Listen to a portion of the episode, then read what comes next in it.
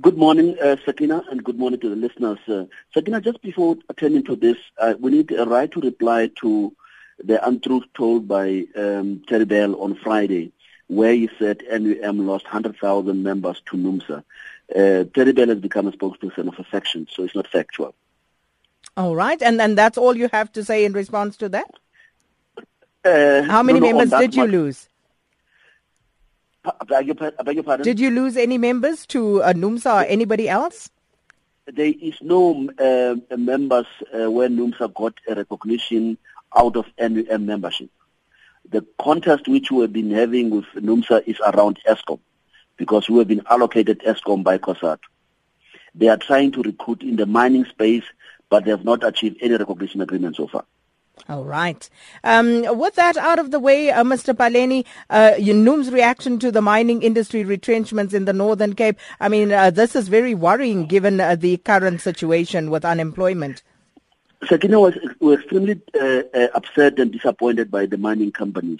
Uh, as you have correctly indicated, these four uh, mine, mi- mining companies, um, mining manganese, diamond, and iron ore, um, are going to be retrenched just over about one thousand uh, workers. We intend really uh, in, in discussing with the D M R as well as mobilizing mass action to prevent this blood, blood, uh, bloodbath of job losses. And this is not only these four uh, companies. We're talking about um, Glencore mine in Highfield, where they're about to retrench one thousand five hundred. And then you talk about three uh, gold mines. So we're looking at by April, uh, five thousand jobs will be lost. What are some of the reasons giving, uh, given for these retrenchments?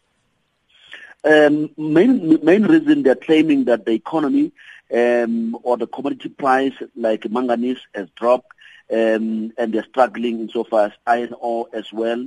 Uh, whereas Optimum, it's about um, a price of coal, where they're saying that the price of coal has dropped from one hundred U S dollars a ton uh, to sixty Um, U S dollars a ton. And we are saying that channel that coal to Eskom uh, and save the jobs instead of closing down the mine. So what are you saying then? You're saying that these are preventable retrenchments? We are quite convinced that these are preventable. Um, some of them are not loss-making, but merely companies want a higher margin in terms of profit. None of them can say they will go under if they continue uh, just dropping their profit. Now, what does NUM intend to do uh, to intervene in this regard? What plan of action do you have? We have involved our experts in analyzing every mine and made proposals in the Section uh, one eighty-nine context. We have approached the Department of Mineral Resources. They are intervening in terms of Section fifty-two.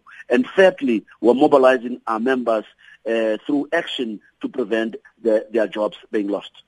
And I also see um, there's talk of a march taking place on the seventeenth of March. What's that about?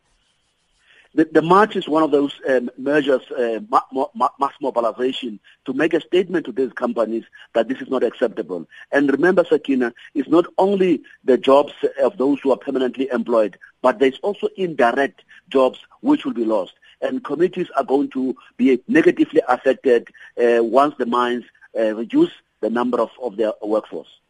And that was uh, National Union of Mine Workers General Secretary Franz Baleni.